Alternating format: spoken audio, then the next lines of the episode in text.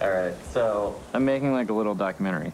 Oh, it's like It's a like- movie, but nobody has any lines and nobody even knows what it is while they're making it. Mm. No? Tell me about what's life like. It's pretty much common knowledge that it takes at least 20 shells to have a community. My cousin fell asleep in a pocket, and that's why I don't like the saying everything comes out of the wash. Because sometimes it doesn't, or sometimes it does, and they're just like a completely different person. So it's actually only two of us now myself and my grandmother, Nana Connie. We like to watch 60 Minutes because Lesley Stahl is fearless. Nana, make the noise.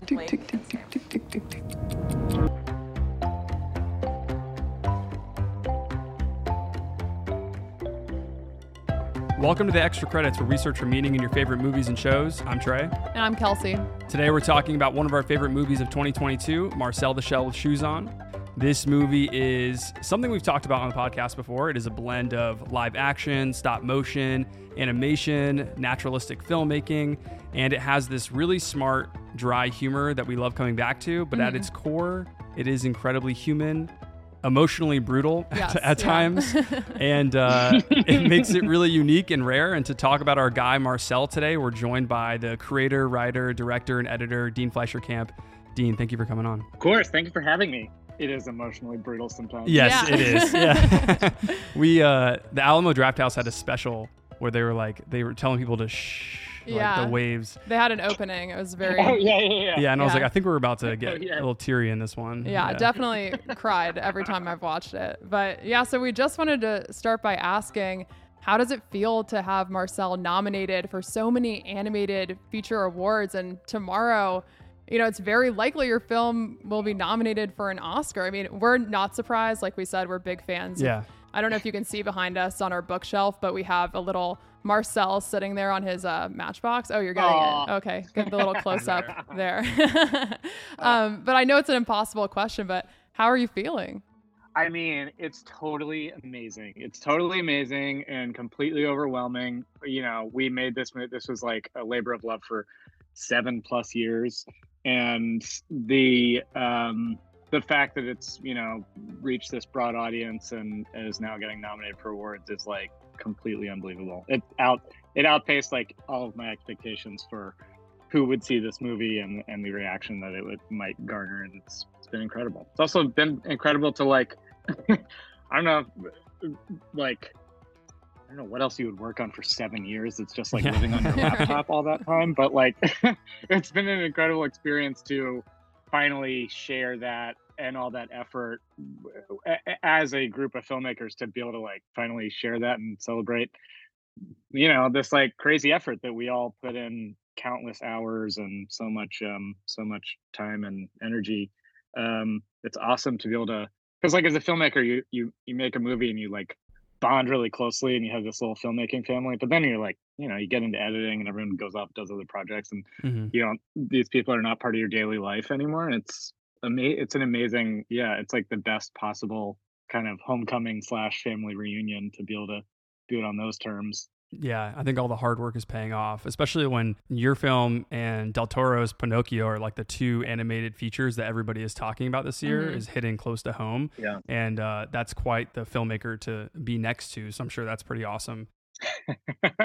yes we've been we've been losing quite a bit to to pinocchio but i am like you know if there's someone if there's someone to feel pretty pretty darn good about losing to it's it's uh guillermo Yeah.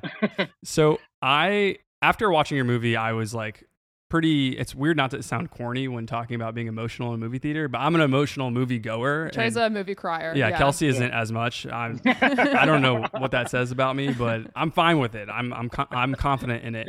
Uh, but when I saw your name at the end of the film, I wasn't familiar with your work, so I went back and watched a lot of your earlier stuff, and it's easy to access a lot of your shorts. So listeners, I recommend checking those out. They're great.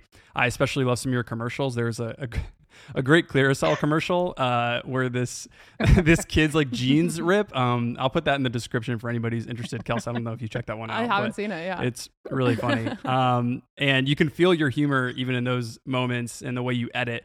And since seeing Marcel, I've been really excited to watch your 2016 documentary Fraud, but I haven't found a way to watch it yet. I did I did check out the Yeah. trailer, and that was an experience in its own right. I don't know if you cut the trailer, but it was legitimately like a one minute horror film. And uh, again, the, the editing was awesome. I did not. I can't take credit for the editing of that trailer. That was all Jonathan Rippon who who edited Fraud as well. Um, Yeah. and uh, uh, yeah, he's he's an incredible editor. Can you tell us a little bit about your transition as a filmmaker? Did you start with editing? Because I think that's one of the like you had a, a ton of different jobs as a director on Marcel, but something that I noticed in watching it a few times and seeing some of the behind the scenes featurettes, the editing is kind of what makes the movie uh, so immersive. Did you start with editing and then make your way to short films and documentaries and now independent film? And what was that transition like? Yeah, so I so I went to undergrad. I went to film school, and I, I while I wanted to be a writer director, um, I fell into editing because it's kind of you know it's like one. There's only a few jobs that you can kind of get right out of college to be able to like pay the bills, and so I was like, Right. you know, they I, I had already learned how to edit in high school from probably like a pirated version of Final Cut or something, and so I was like, oh, I can I can just get on like you know uh, people's lists and try to you know either assistant edit or edit. So I was doing a lot of that even before I graduated, um, just like to pay the bills, and then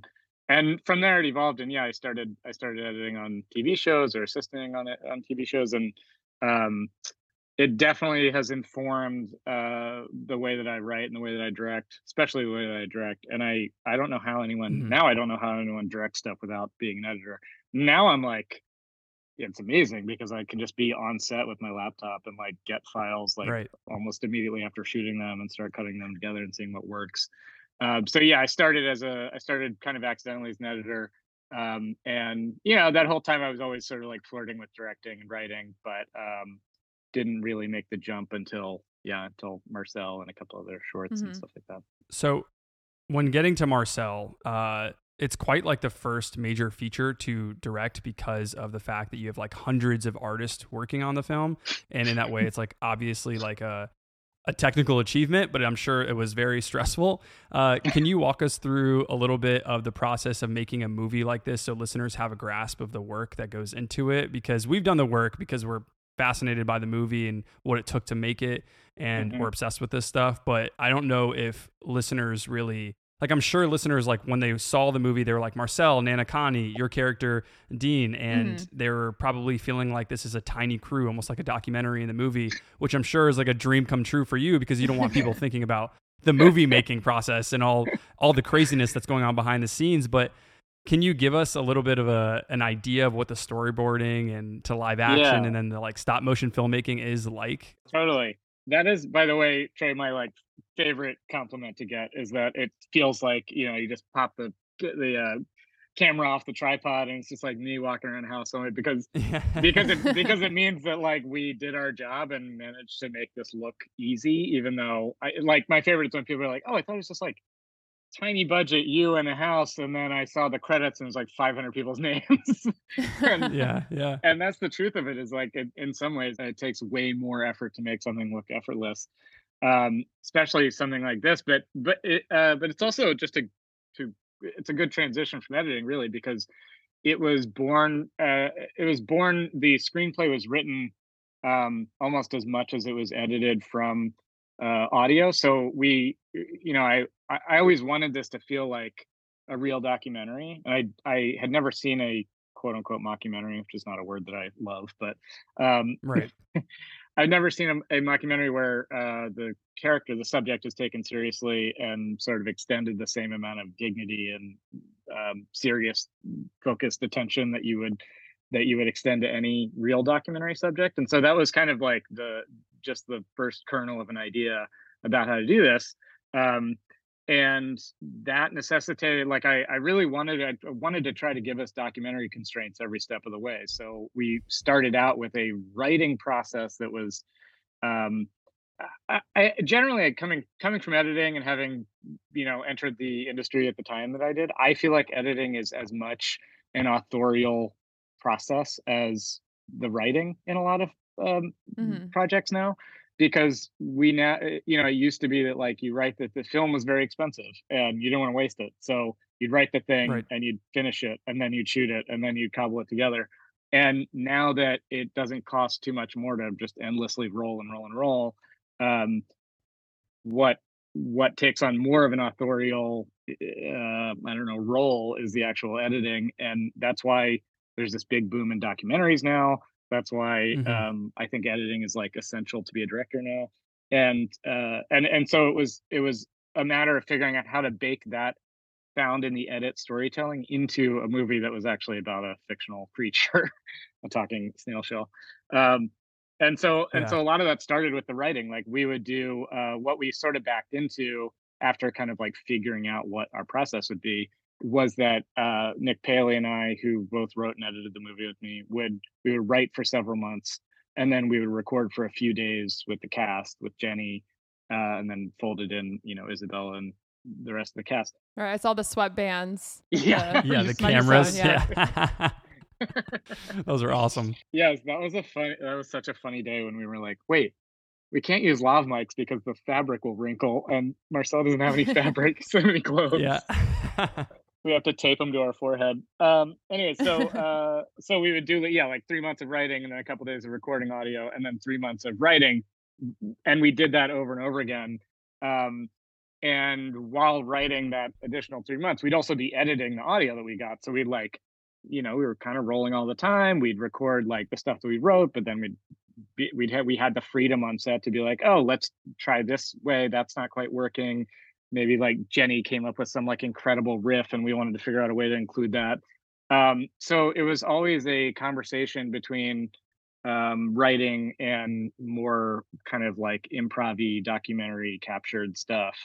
And um, and then uh, a few years into that, we started folding in like the visual elements. So once we felt confident that the audio and the screenplay were like in, going in the right direction, we started storyboarding. I and Kirsten Lepore, our animation director, started you Mhm. know drawing frames so that now we had visuals and when we recorded audio we could react to not just the thing we'd written but also like you know what what it's going to look like a little bit more and oh how's he going to get up that wall let's like the honey footprint idea or like all these things that were more world building could be um, incorporated and so by the end of that i forget what it was but probably like three years or so we had Oh, wow. arrived at yeah that whole process took a very long time um, we had arrived at a locked um, uh, screenplay, audio play, and animatic, meaning all the storyboards, like kind of at the same moment. Mhm. So it's it's an unusual process that results in a pretty unusual, you know, docu fiction product. Um, and there wouldn't have been any. uh, There, I I'm so uh, grateful that we found you know the right producers and the right people that had faith in this process because I, I don't think any studio would have like taken a risk like that and been like, okay, yeah, let's let's give these people three years to uh futz around on an outline. yeah. Yeah, I really recommend listeners uh, buy the Blu-ray, buy the DVD, and go watch the behind the scenes because it was wild to see what you all did with the stop motion, having to match the shadows for Marcel. yeah. The shadows got me every time I saw a shadow. strawberries. it, it, it changes the watching experience once you know that like every eyeball movement is is like a different eyeball or like every shadow Yeah. is different. Once you watch the film again, it is a completely different experience, not just like thematically or emotionally, but just technically, which is awesome. I, I guess I didn't realize like I've seen behind the scenes featurettes, I've watched documentaries on the like actual stop motion filmmaking process, but I I didn't realize the kind of um, the meticulous nature of having to replant Marcel and rebuild these environments around him in every frame that he's in in the film yeah. and seeing all these like different sets that were ha- having to be created in these diff- different stage floors was that the most difficult process for you i mean i know you have people working on that like and you're doing off off doing a bunch of other things Mhm. but was that like the maybe the most time invested into that part of just like creating this second world of marcel you know what I think was like the uh I don't know. I mean there there's a lot of time invested in a lot of different areas, so I don't want to Yeah. shortchange one phase or something. But I think Yeah, once yeah. we figured out the once we had like assembled this team and we'd all gotten on the same page of like, okay, we're doing things a little bit differently. And here's how we're gonna break this like mountain down into a thousand tiny little steps. And I think that that to me that was the that was the most kind of stressful part before we had proved even to ourselves that this was a process that would work. I, I think that once we once we I think that that was pretty time consuming, but once we figured it out, like once everyone you know that huge group of people is on the same page of like okay yes we are taking just to explain to your listeners it basically the way we shot this movie necessitated shooting the movie kind of twice once you shoot the live Yeah. action Mhm. portion of it this is after we have like most of the audio pretty much locked. You shoot the live action portion of it and then and and that is shot you know the actual footage that we use in the cut is completely empty. Marcel's not in it. None of the animated characters are in it. But uh, for every one of those shots we're shooting like um, you know a puppeted version and a lighting stand-in and taking really really detailed notes um, about the lighting setup and everything so that we can then recreate it and shoot every shot a second time which is just the characters and the animation uh, the animated performances and that all has to be shot because of the nature of stop motion on a on stop motion stages. It can't be shot like in the real environment. And um, in order to do that like i said there's a ton of hand holding between the different departments and there's a lot of taking notes about the live action shoot so that however many six eight months later you can recreate the exact uh, precise lighting conditions because if you don't and and that's down especially with characters this small that's down to like inches like there's a coke can a few inches from marcel that might bounce some light back on him or whatever Mhm. uh, recreating all those conditions perfectly so that when you do the comp and you put you try to uh, comp, comp marcel into the live action plate it works perfectly and otherwise he does he'll just look stuck on top and the illusion is kind of broken um, so and and and because again of the nature of stop motion that's down to things like uh like you were talking about trey like the when they go out in the car the the flicker of a shadow when we pass by you know every palm tree we pass by there's a there's a flicker of a shadow on marcel. All of that has to be calculated and recorded in time code and then perfectly tracked so that like that flag passes by the light at the exact moment that we are passing by the tree in the live action plate um, it really was a uh, labor intensive and very um, precise way to make a movie that is supposed to look really off the cuff and spontaneous. Your Yeah. filmography should look like Dean Fleischer Camp made Marcel the Shell with Shoes on part one of like 11 films. Right, right, right. it should have like 11 features in a row. yeah and it was it was just so impressive that the audience feels like we're watching a documentary of this shell it feels like we're Yeah. meeting marcel and actually observing him in Yeah. these unique sweet moments of his life and i imagine that took more writing and revising like you're saying to make those moments feel grounded and to also move the story along. And um, you know we have so many different unique moments like those those moments with marcel explaining what happened to his cousin who was left in the Yeah. pocket in the wash. Um, i tried to watch out for him the second time I, I watched it and forgot. I was like was he in Oh, the the, the family scene? Was he watching for the fire truck out the window? But i didn't catch it I also love how the all the shots of the washer and dryer in the beginning of this film was like some David Fincher vibe going on, Yeah. like these Yeah. insert shots, the closer inserts. I love that. Yeah, and then we have these more bittersweet moments where Marcel is showing Dean, your character, uh, the family etched behind the mirror and his neighbors, his classmate. I think it's Richard, right, who's the worst singer. And my Yes. favorite, the yeah, uh, the interview where Marcel is talking about how he doesn't use the same clock as us, and uh, Yeah. Lesley Totally. Stahl, you know, asks you. Yeah. How long has it been since Marcel hasn't seen his family and you're totally deadpan uh, two years? Yeah. I love that. And, and I'm assuming that the recording process, you know, you have a lot of audio and scenes that you captured, but ultimately wouldn't fit in the final story. Were there a couple Mhm. scenes that you really loved, but just couldn't make the final film? Oh my god, a couple. There's like literally, I don't know, probably 10 hours just of like gems, like solid gold that were like left Wow. because we were Release like, the Yeah, Fleischer release Camp the cut.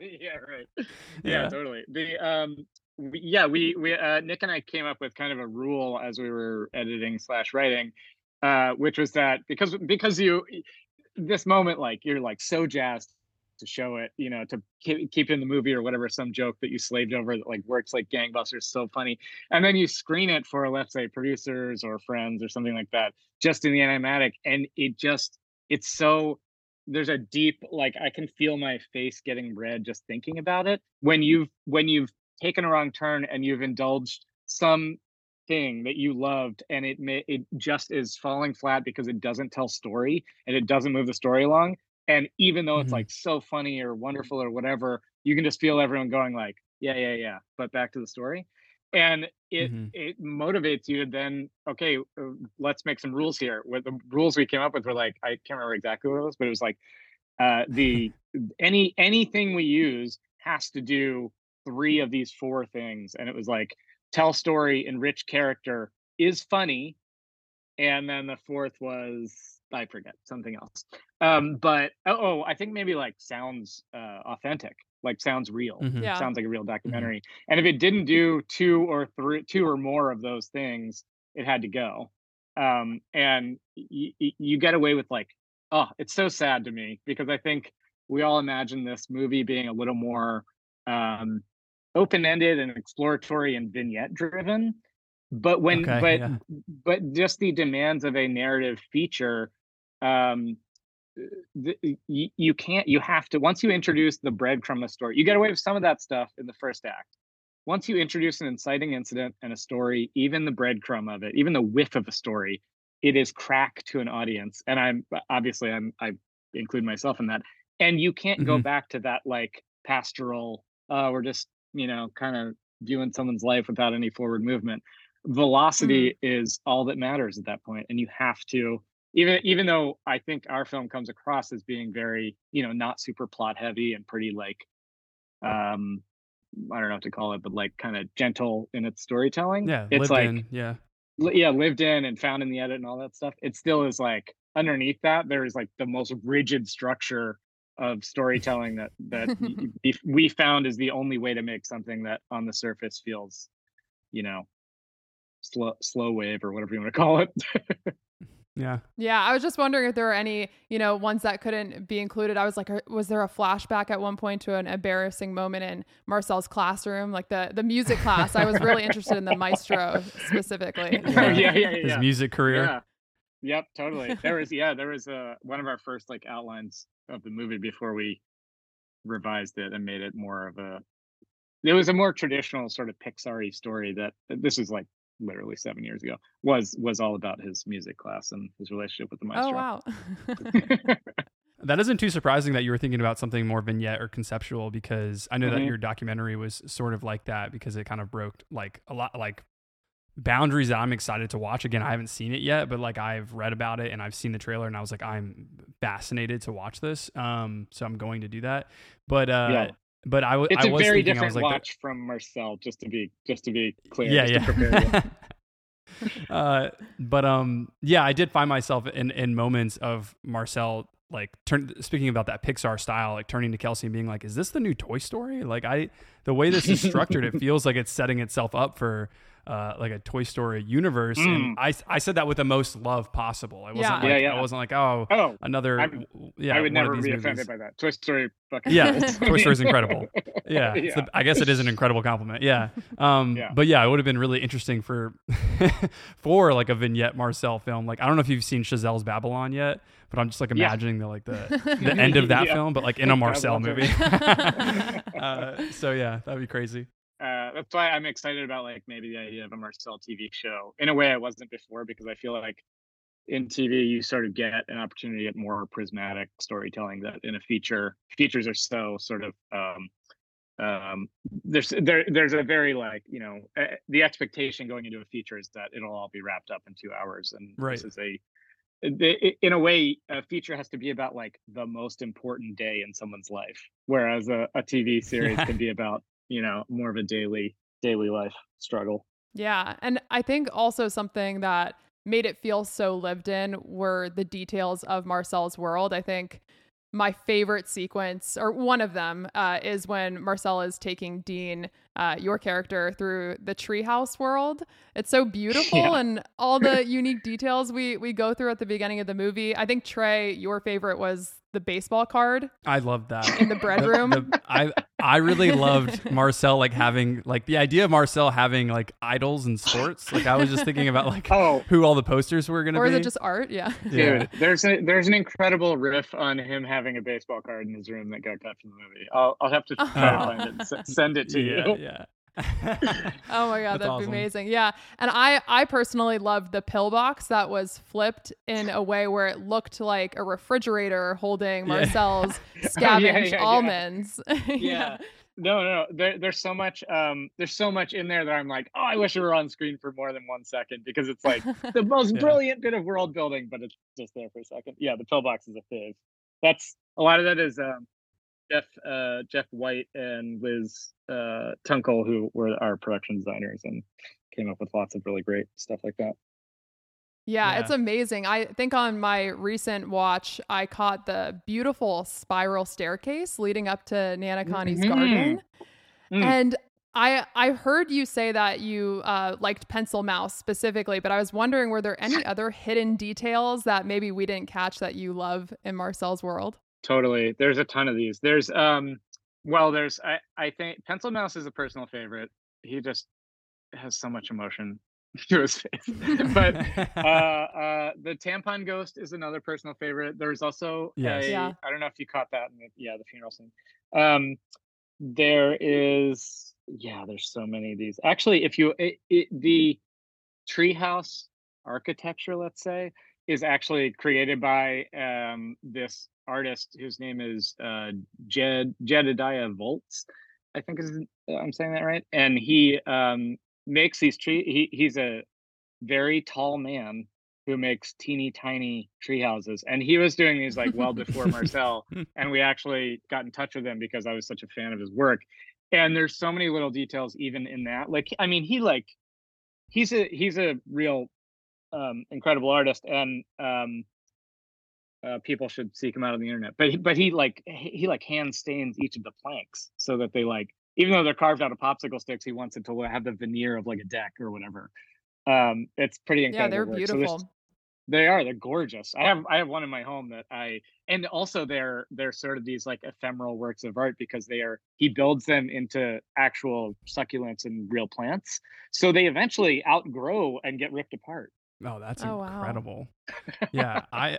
That's the kind of That's deep, that's the kind of small stuff in there. That's again on rewatch. This is gonna, I guess, give a lot of people a, a lot more interesting things to check out each time. Yeah. Um, yeah, yeah. kind of speaking about like the technical stuff and the kind of like I'm sure what I would think is like clout building, uh, which is just like technical achievement that Marcel is and like what Kirsten Lepore did in uh, in animation too. I genuinely felt like, and I feel like we're becoming like an A24 commercial right now for the DVD for the Blu-ray. Make sure everybody goes and checks out the Blu-ray for Marcel. Definitely go Uh, get it. but yeah. the behind the scenes stuff, I found myself feeling like I was watching uh, the behind the scenes of Spielberg's Jaws or something. Like it was a moment where I caught myself being truly mind blown uh, with the layers of difficulty of placing Marcel in the real world.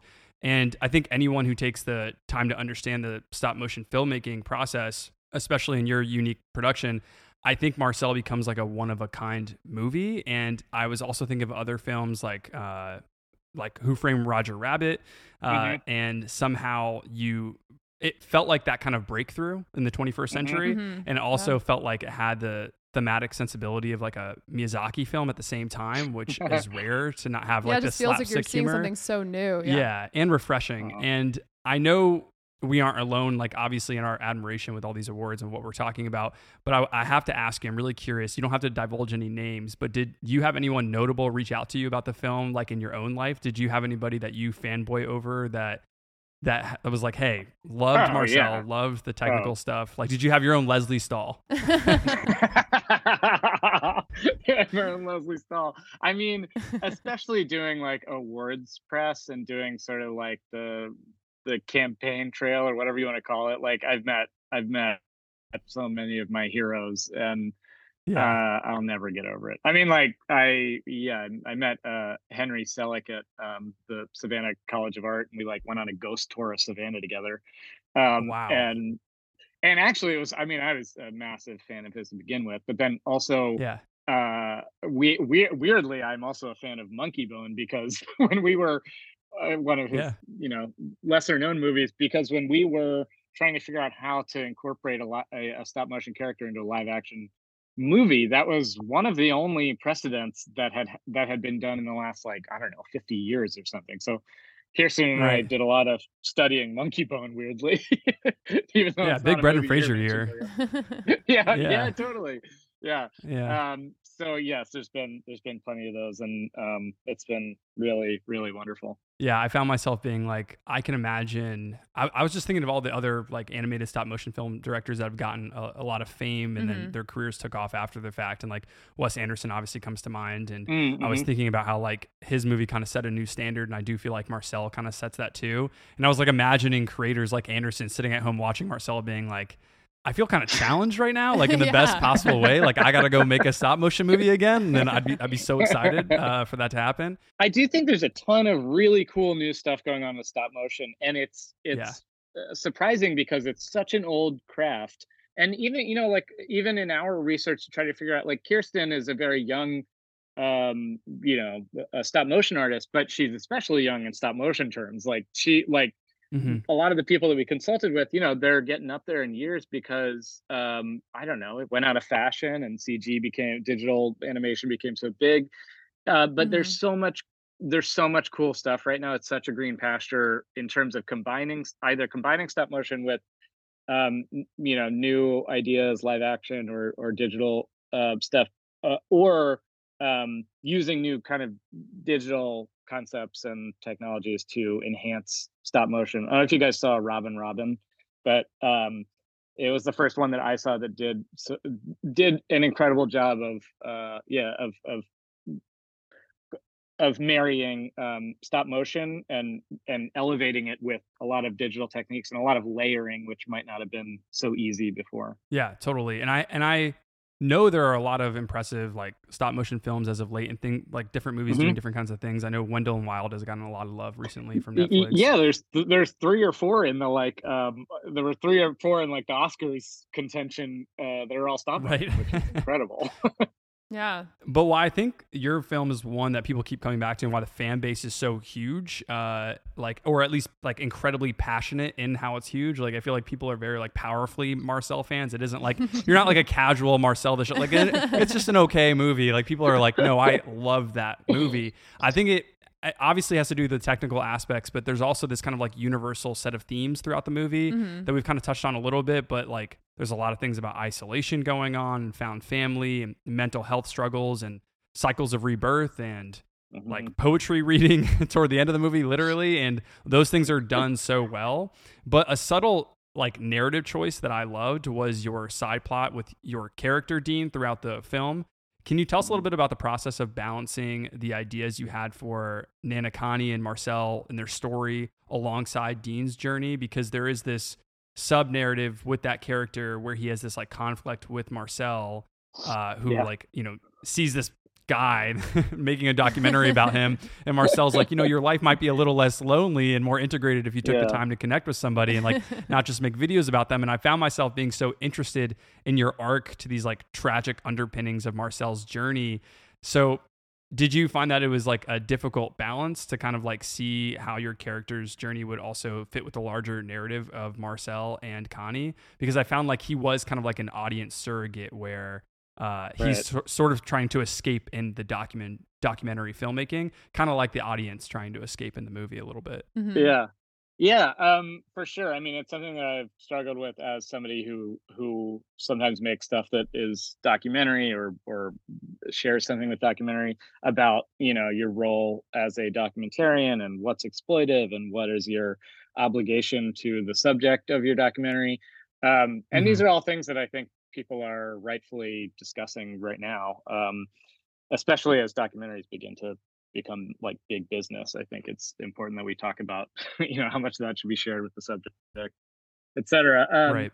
and so it was already something that was kind of on my mind uh, uh, just as a person i truly like we pitched this um, idea for this film without i mean i my character dean was was a character in that pitch but i was always imagining that i wouldn't actually appear on camera because i don't Oh, wow. really like like appearing on camera and Yeah. and as and as we got further into the story and the animatic and stuff it it became i resisted it um like hell but my producers and nick um you know twisted my arm into it and i knew that it was what was required in the story and i had to sort of like put my you know whatever my ego aside and my preciousness aside and say like all right this is i've i've helped write this story that clearly demands that this character be on screen with Marcel at least for the 60 minutes thing, and, and mm-hmm. that he quote unquote like put down the camera and joined him in life.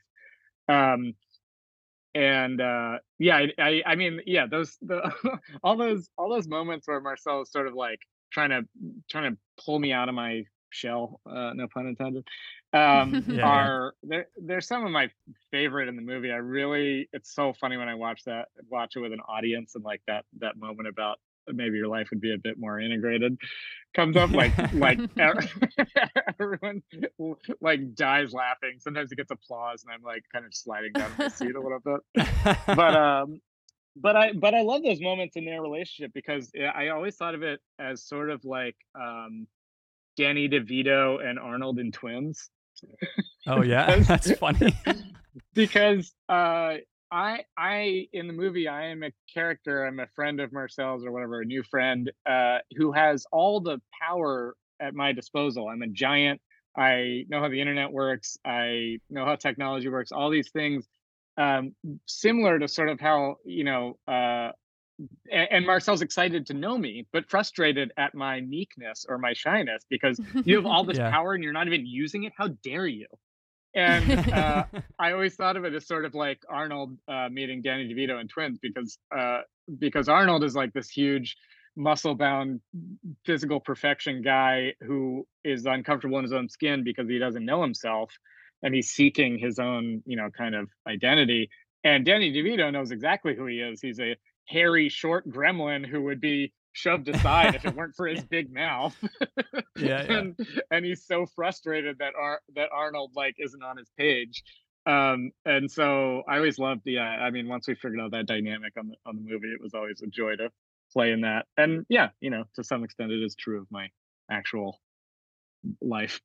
yeah, it adds a, another layer there because yeah. as we're going through Marcel's, you know, journey, we're also going through Dean's journey, you know, and it's we're like he is us looking for apartments on the couch, you know. Um, yeah, yeah so I, I loved it. and I also wanted to talk to you about your relationship with the internet and like community because there's this scene with Marcel where he notes, you know, his followers on YouTube aren't a community at one point they're an audience and we get that awesome shot of the kid like doing a TikTok dance outside of the Airbnb. he was great. Yeah. And I don't know if selfie sticks are around. I haven't seen a selfie stick in a while, but I'm sure they're still out there. Yeah. But yeah, yeah, I feel like, you know, generations all have their individual relationship to the internet, mm-hmm. but most people I think have experienced the irony of feeling isolated while, you know, also having access to everything at your fingertips. And I think your script really impressively portrayed that in a genuine way, which I think is a difficult thing to do because it's something that could showed up as like a played idea or something that we understand, but it was really emotional and and beautiful in, in Marcel's story. And, you know, Marcel discovers the spectrum between the internet being an opportunity for community and an artistic outlet, but then also the exploitative, you know, attention mm-hmm. economy mm-hmm. part of the internet. And you know, in the past 10 years since the Marcel shorts, or, you know, more, um, were yeah. in 2010 and your work on documentaries, how has your relationship to the internet kind of changed and how did that inform Marcel's story? Um, I, that moment, I think for, um, I think that that moment in the movie is beautiful because it's emotional and it's emotional because Marcel actually, as opposed to everyone else who's kind of like clout chasing on the internet, or not everyone else, right. a lot of people, Marcel's right. reaching out to try to actually do something real that would reconnect him with his family. Even though most of us, yeah, most yeah. of us are, are upset when we don't get a lot of likes on like a joke we wrote or whatever on Twitter. Yeah. Um, and so I think that I think that that highlights uh, exactly what is kind of wrong maybe with the internet. And look, I like owe my career to the internet. I'm not saying like let's burn mm-hmm. it all to the ground, but um, it, it's that there's not a lot of real humanity. There's not a lot of real connection or sharing. I think it can lead to that, but I think that the ways in which social media apps have offered connection to us, that part, that that particular um, way of connection is very shallow, and um, and and he finds that out and is you know yeah kind of crushed by it um but it definitely came from uh, i and jenny feeling that exact same way when the original marcel video became popular which was that like um, it's a little heartbreak. There's a roller coaster ride within the first few days of something going viral, especially like something Mhm. that you put out there as like a creative project. There's the first wave of like, oh my gosh, people actually care about this. This is so so Yeah. cool. and then there's an immediate backlash or feeling uh i don't know reluctance or wariness or something like that um, when you realize that once it's so massively successful maybe 99% of those people actually see the wrong thing in it or think that the wrong thing is funny about it or just don't see it on a deeper level when you actually meant it as kind of something a little serious um, Mhm. that is sort of that was sort of our experience of marcel and i think um, you know we tried to tried to fold that into the movie and help that enrich you know his uh, his actual story um but yeah those are all i think real feelings that we had about the internet especially like oh it's still a group of people but it's not a community yeah, I love the tattoo sequence. It was great. the tattoo sequence. Yeah. the Marcel tat.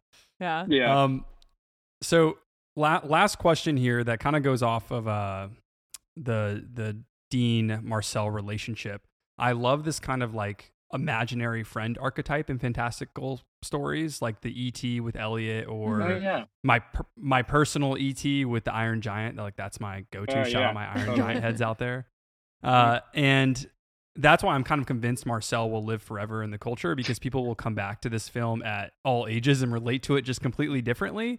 Because I'm watching the movie at like 28 and I'm like, oh, the character Dean is like going through something and he's like sort of the adult version of Elliot from ET or Hogarth from the Iron Giant. And like Marcel is this ally and he's like really just a wake up call to this character and the world around him, which are like Yeah. fairly obvious things to like once you've watched the movie and sat with it. But in the theater, um, I remember the first time being like, is this like a, an ET film for adults? This is incredible. and I've, uh, I've seen like your name in the rumor mill for Lilo and Stitch. Like that's been very pow- like a Mhm. popular uh, story going around. And my first thought was that you're perfect for that because I assumed, you know, the you love these archetypes where a human goes through some kind of like traumatic experience and a larger than life figure swoops in and changes their life forever. Is that a story or uh, some kind of archetype or relationship that you've always found yourself interested in? i always like those kinds of movies i guess i haven't i haven't really thoughtfully analyzed like why i'm drawn to them but uh yeah i've been i've called them uh i've been calling them my friend the alien style movies because there's yeah, yeah, yeah. I whether like it's that a like lot better. Yeah.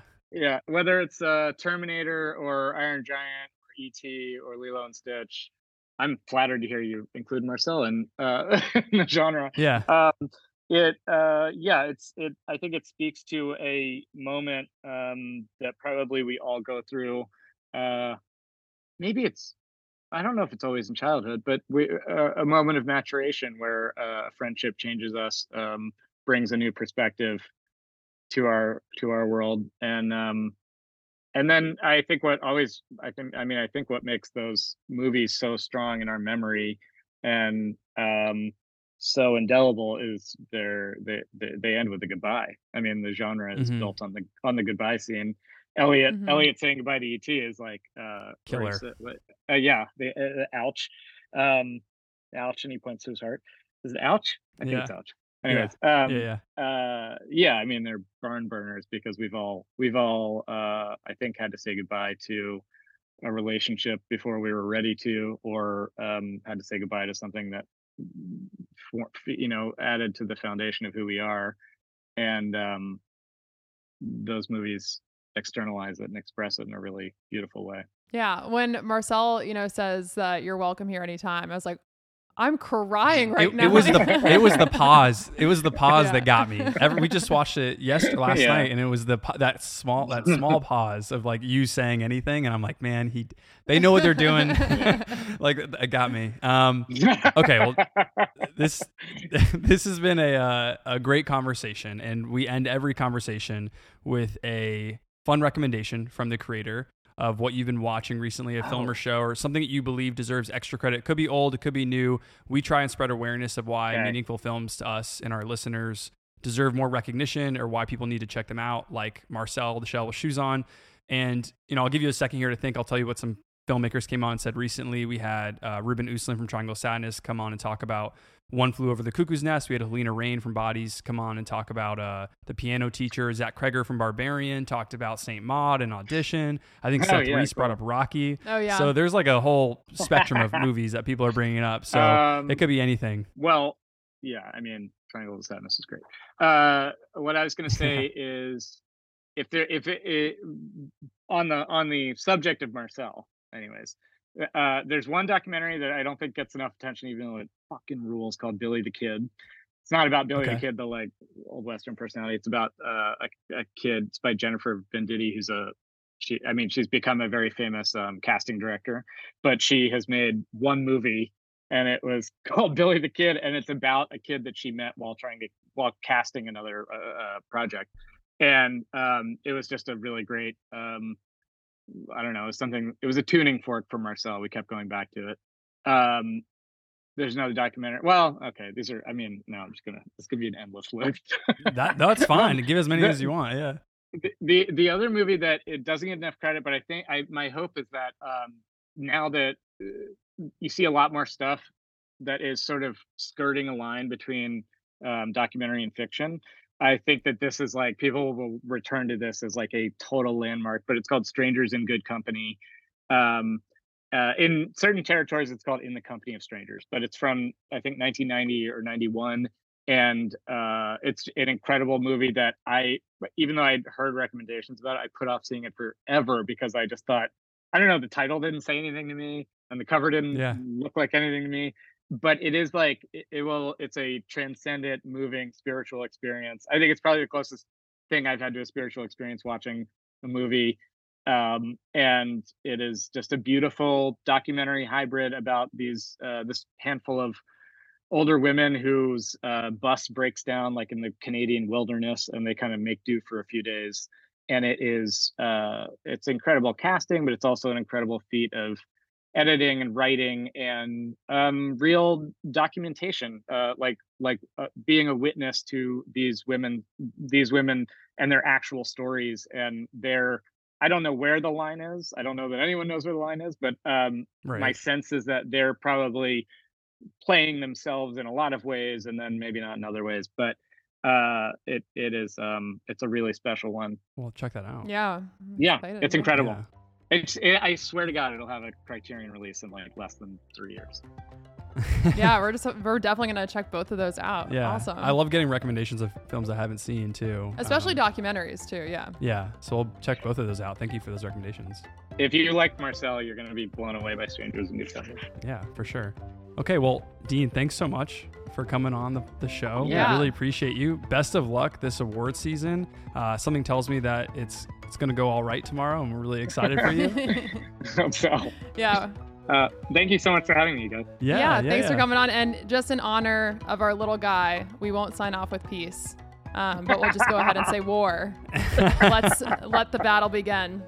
Hell yeah. Thanks a lot, you guys. Thank you for having me.